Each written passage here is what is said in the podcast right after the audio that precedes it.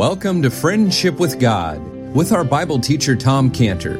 Today's message and previous messages can be listened to or downloaded for free at friendshipwithgod.org. Friendshipwithgod.org. You can also obtain free resources from Tom Cantor and view our online bookstore at friendshipwithgod.org or call us at 800 247 3051. 800 247 3051. Tom Cantor also has a daily devotional verse that comes out each day by email and on Facebook. To receive this small daily devotional verse that Tom Cantor puts out, you can sign up at friendshipwithgod.org, friendshipwithgod.org, or find Tom Cantor on Facebook by searching for Tom Cantor and Friendship with God. Now, here is our Bible teacher, Tom Cantor. Okay, let's look to the Lord. Father, speak now to our hearts. We're waiting before you. We're quiet before you. We're expecting to hear from you a word, Lord, that we need. We need because of what has happened to us in the past, what may be happening to us now, or what is going to happen to us. And you're faithful. So give us the word that we need today in Jesus' name. Amen. If you turn in your Bible, please, to Ruth chapter 3, verse 1. Please follow along here as I read. Then Naomi, her mother in law, said unto her, My daughter, shall I not seek rest for thee, that it may be well with thee? And now is not Boaz of our kindred, with whose maidens thou wast? Behold, he winnoweth barley tonight in the threshing floor. Wash thyself therefore, and anoint thee, and put thy raiment upon thee, and get thee down to the floor. But make not thyself known unto the man until he have done eating and drinking. And it shall be when he lieth down that thou shalt mark the place where he shall lie, and thou shalt go in and uncover his feet and lay thee down, and he will tell thee what thou shalt do. And she said unto her, All that thou sayest unto me, I will do. Now, so far, what we've seen in Ruth is how a man, Elimelech, was faced with famine in his own country there in Israel, and he decided to take his family, which consisted of his wife, Naomi, their two sons, and leave their city of Bethlehem, leave their people of Israel, and go to the foreign enemy land of Moab. And for what they all hoped would be a brighter future. And we saw how it was just one death after another that just tragically reduced this family to poverty. First, the husband dies, Elimelech, and, and the family wonders, how are we ever going to survive without a father? Then the two sons found wives among the Moabites. Things were looking up. They tries to ri- ri- get themselves above the circumstances there. But then again, death strikes two more times as the first son dies. Then the second son dies. And finally, Naomi finds herself a widow, impoverished, the mother of two dead sons, and all she's got left are these two Moabite daughters in law. Very dark, very bleak for her. And we watched as Naomi's spirit just was crushed as she thought that God was against her, that God was holding up her sins in front of him, and he was testifying against her because of her sins. And we saw how Naomi felt that all she could do was just to crawl her way back to Bethlehem with nothing. And we saw how Naomi then turns and discourages her two Moabite daughters in law from going with her to Bethlehem. And we saw how Naomi was successful in discouraging one of her Moabite daughters in law, Orpah, from going with her back to Bethlehem. And we sadly watched Orpah make that decision, turn back to her people, turn back to her gods. What a tragedy that was for us to watch. But then we saw how Naomi, the other Moabite daughter in law, could not be discouraged, that Naomi was not going to be able to discourage Ruth, the Moabite daughter in law. And we saw how Naomi had no idea of the treasure that she had in her daughter in law. And later, she come to see this truth. At the end of the book, we're going to read about this when others will say to Naomi oh, about Ruth in Ruth chapter 4, verse 14. This is the women of Bethlehem. They said unto Naomi, Blessed be the Lord, which hath not left thee this day without a kinsman, that his name may be famous in Israel. And he shall be unto thee a restorer of thy life and nourisher of thine old age, for thy daughter in law, that's Ruth, which loveth thee, is better to thee than seven sons. Now, we saw how Ruth, she just really broke through all the obstacles that was in front of her. She had obstacles. She was going to leave her people. She had to overcome the prejudice when she came into Israel, that it was all this prejudice against her. But all of that, she pressed through in her decision to take action. She was going to, to be active in loving Naomi and staying with Naomi until death. As she put it in Ruth chapter 116, the statement of her resolve. Ruth said, Entreat me not to leave thee, or to return from following after thee. For whither thou goest, I will go. Where thou lodgest, I will lodge. Thy people shall be my people, thy God, my God. Where thou diest, I will die, and there will I be buried. The Lord do so to me, and more also, if aught but death part thee and me. So we saw how those were just, they weren't just words that Ruth had said, but those were words that she put into action. And that's what we've been seeing here is the outplay of her resolve. And this action was crystallized as we saw her enter into Bethlehem. Here was Naomi. She was weak. She was bitter. She was crushed in spirit. And here was, by contrast, Ruth. She was strong. She was vibrant. She was hopeful. She was determined. She's going to take care of Naomi. So that's how chapter two opened for us where we saw Ruth taking care of Naomi. But when we see this in, in chapter two, really we can see something here, which is Ruth taking the initiative to take care of Naomi. That's how this opening of chapter two really is. It's so significant when we read this in the second verse of chapter two. Ruth the Moabitess said unto Naomi, let me now go to the field and glean ears of corn after him in whose sight I shall find grace. She said unto her, go my daughter. So when we look at Ruth there, what she did for Naomi, we can see this phrase emerge from what Ruth did for Naomi. And the phrase is, Ruth took the initiative of care. She took the initiative of care. It's so easy for us to see all these needs all around us of everyone and do nothing about it.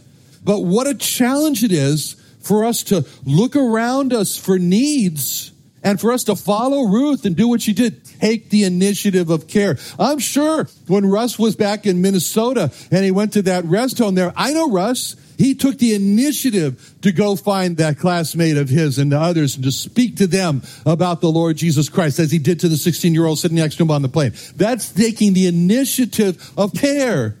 And so chapter two opens with us with this scene of Ruth and Naomi both reduced to nothing. They had nothing, but they had each other. And Ruth was stronger than Naomi. So Ruth took the initiative of care to take care of Naomi. So she asked Naomi, can I have, please have permission so I can go out into the field and the ears of corn? It's a beautiful picture for us in chapter 2, in verse 2, where we read, And Ruth the Moabitess said unto Naomi. These words, you know, the way God constructs these verses for us, it's, it's emphasizing to Ruth not her flesh and blood. Ruth, the Moabitess, says these things. It's beautiful because it's a picture of Ruth, the stronger one, taking care of Naomi, the weaker one. Beautiful picture here of what it means in Romans 15 1, where it says, We then that are strong ought to bear the infirmities of the weak and not to please ourselves. That's a verse that describes the initiative of care. There was Naomi. She's weak. She's discouraged. She's depressed. She's blaming God. And she says these horrible things in chapter 1, verse 20, 20, when she says unto them, Call me not Naomi, call me Mara, bitterness. For the Almighty hath done very, dealt very bitterly with me. I went out full, and the Lord hath brought me home again empty. Why then call you me Naomi, which means pleasantness, seeing the Lord hath testified against me, and the Almighty hath afflicted me? If we were Ruth and we heard her say that, what would we have heard? I mean, this is pretty shocking. I came in and now I have nothing. What's Ruth supposed to say? Well, what am I, chop liver? I mean, Ruth really, you know, Ruth could have dropped her head. She didn't do this, thank God. But she could have rebuked Naomi and said, A fine believer you are. I mean, you're the one who tells me about God, and now you're blaming God. I mean, you're a disgrace to the name of God. What kind of testimony are you to these people that you're meeting again in Bethlehem? She didn't do that. I mean, what Ruth did was beautiful. She said nothing about Naomi's harsh words that were against God. It was as if we can almost see Ruth acting as though she never even heard it. I didn't hear it. I didn't hear it. Just, just clung to the bright side. Oh, Naomi, she's just in a rut temporarily. She'll come out of it. And instead, Ruth realized that Naomi was in great need, and Ruth committed herself to helping Naomi in that need. Ruth was strong, Naomi was weak, and strong Ruth bore the infirmities of weak Naomi. Ruth was young, Ruth was beautiful, Naomi was old, Naomi was wrinkly, and if Ruth had decided to please herself, then Ruth would have seen all those handsome young men when she came there to Israel and said, Well, things are looking up.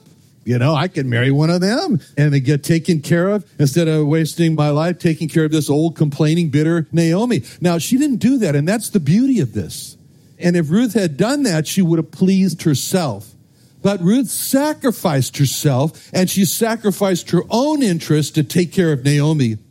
And what Ruth did for Naomi, it just stands for us like a monument, an example of what we should do to those who are discouraged, to those who are weak in faith, as it says in Romans 14 1. Romans 14 1, him that is weak in faith, receive ye.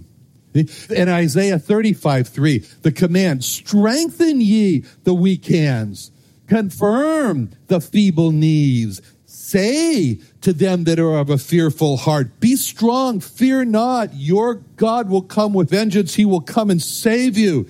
Then the eyes of the blind shall be open, and the ears of the deaf shall be unstopped. So in chapter 2, what we've seen here is how Ruth, stronger, was taking care of Naomi, the weaker. Now, we come to chapter 3. That was chapter 2. Now we come to chapter 3. And in the first verse, we read these words Then Naomi, her mother in law, said unto her, My daughter, shall I not seek rest for thee that I may be well with thee? This is great. This is great because now it's not Naomi who's weak. What we see here is that, that Naomi is recovered. And now it's Naomi who's taking the initiative of care for Ruth.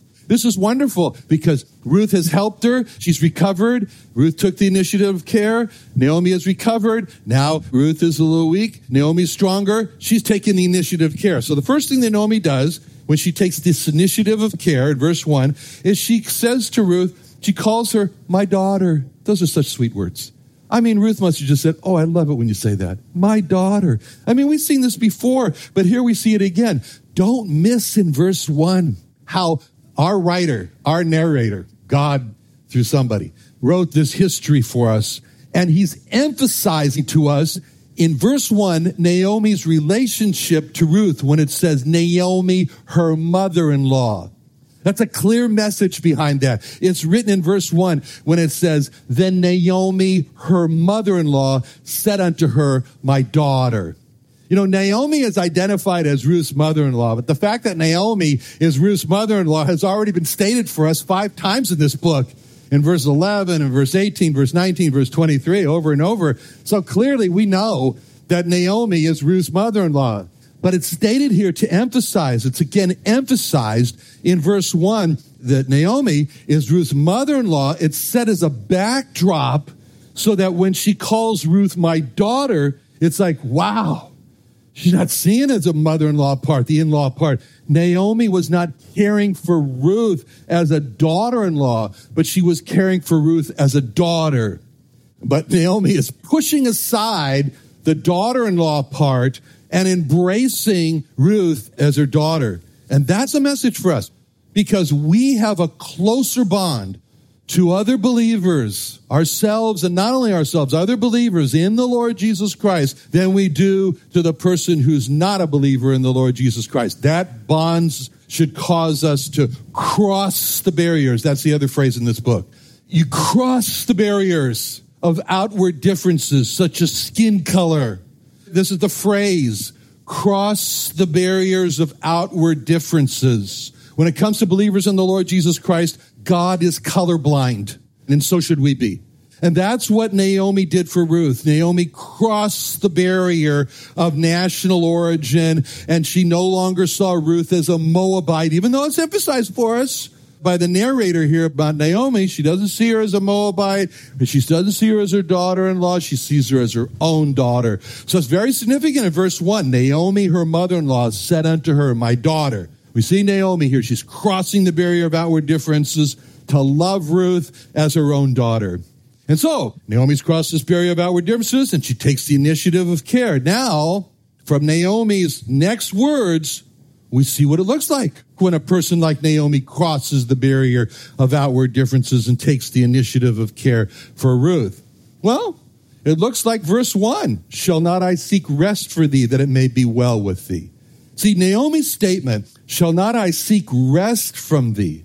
We can see that Naomi has found a particular, particular need in Ruth. And Naomi's now going to give herself to meeting that need, that particular need in Ruth's life. You know, this shows us something about Naomi. This shows us that Naomi has been doing something that every mother and every father should do. Naomi has been carefully studying Ruth. Naomi has made Ruth her constant study. Naomi has been watching Ruth and observing her personality. She's been observing her feelings. She's come to the conclusion, oh, Ruth really needs a home of rest. And when we see how Naomi has studied Ruth, taking the initiative care, she's studying Ruth and crossing the, the barrier of outward differences, looking at her as her daughter. She's studying Ruth we see what every mother, every father should do with their children, and that is make every child in their family an individual study. An individual study of a person doesn't just get done at a glance. It's an individual study of a person takes time to spend with the individual.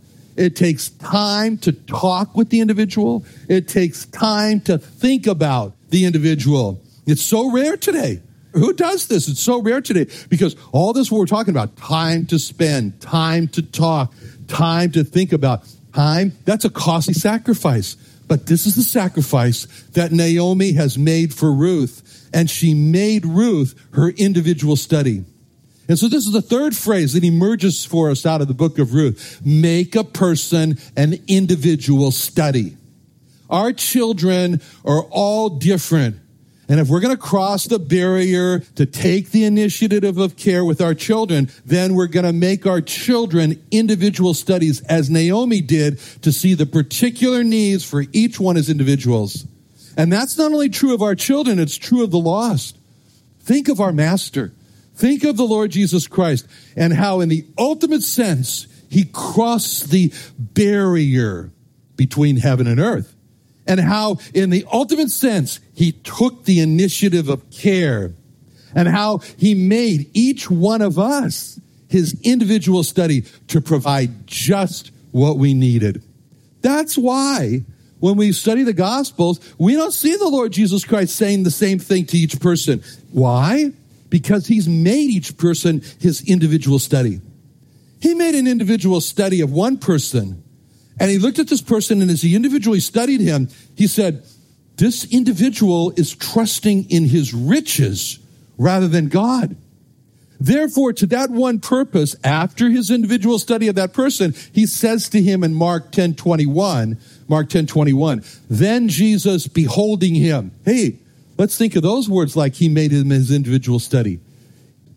All these instances, the Lord Jesus Christ took the time to make individual studies of each of these persons. He took the time to see what they needed and he addressed their need individually. And this is what you and I need to do with our children.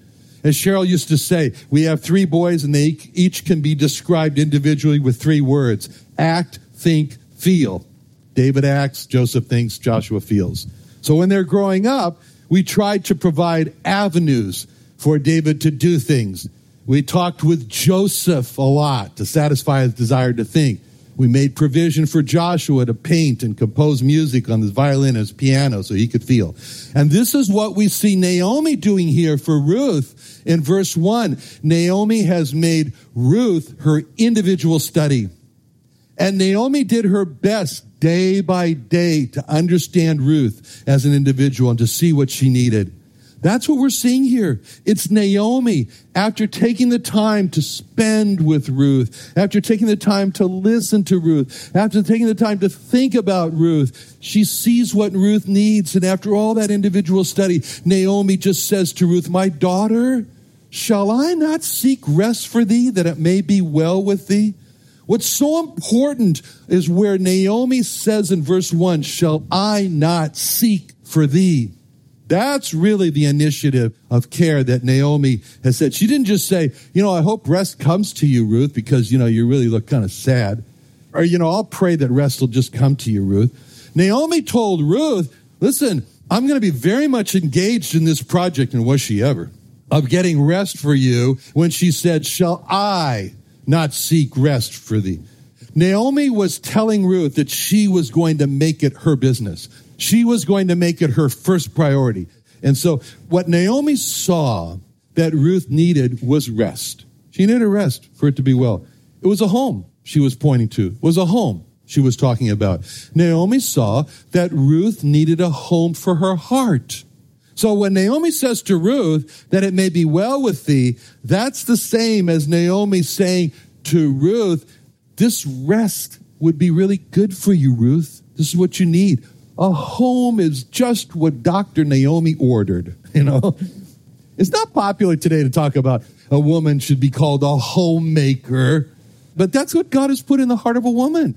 This desire to make a home. Today, the world says to women, well, you need to go out and fight in the dog eat dog fight world there. Get ahead. Show the corporate world. Rise to the top. You're equal for men. The best job for the men, for the best job is a woman. Prove that you're equal with men. But that's not what God has put in the heart. God has put in the heart of a woman to be a home, homemaker is a high calling. It's a very high calling of God. In general, for women, the calling is 1 Timothy 5:14, I will therefore the younger women marry, bear children, guide the home. Guide the home. Give none occasion to the adversary to speak reproachfully. See, that work of guiding the home, a guide has to study each person in the home. A guide has to order the house according to the needs of each person.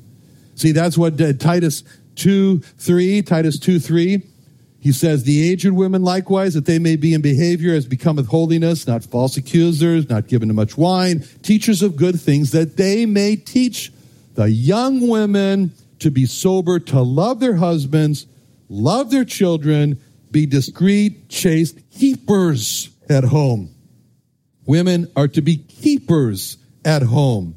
Proverbs 14:1 says, "Every wise woman buildeth her house, but the foolish plucketh it down with her hands."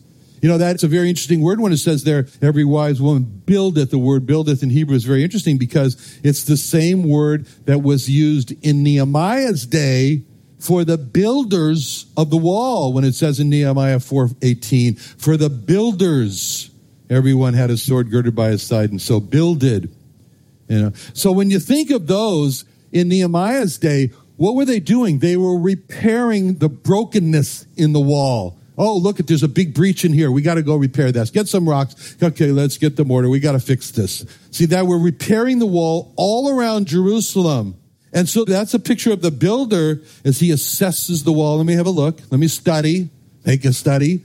Uh, okay, here's the breach. Okay, now we got to work on this. That's a picture of the woman who assesses the needs in her house and works to build it up. That, in a nutshell, is the woman of Proverbs 31. Proverbs 31, 27. She looketh well to the ways of her household and eateth not the bread of idleness.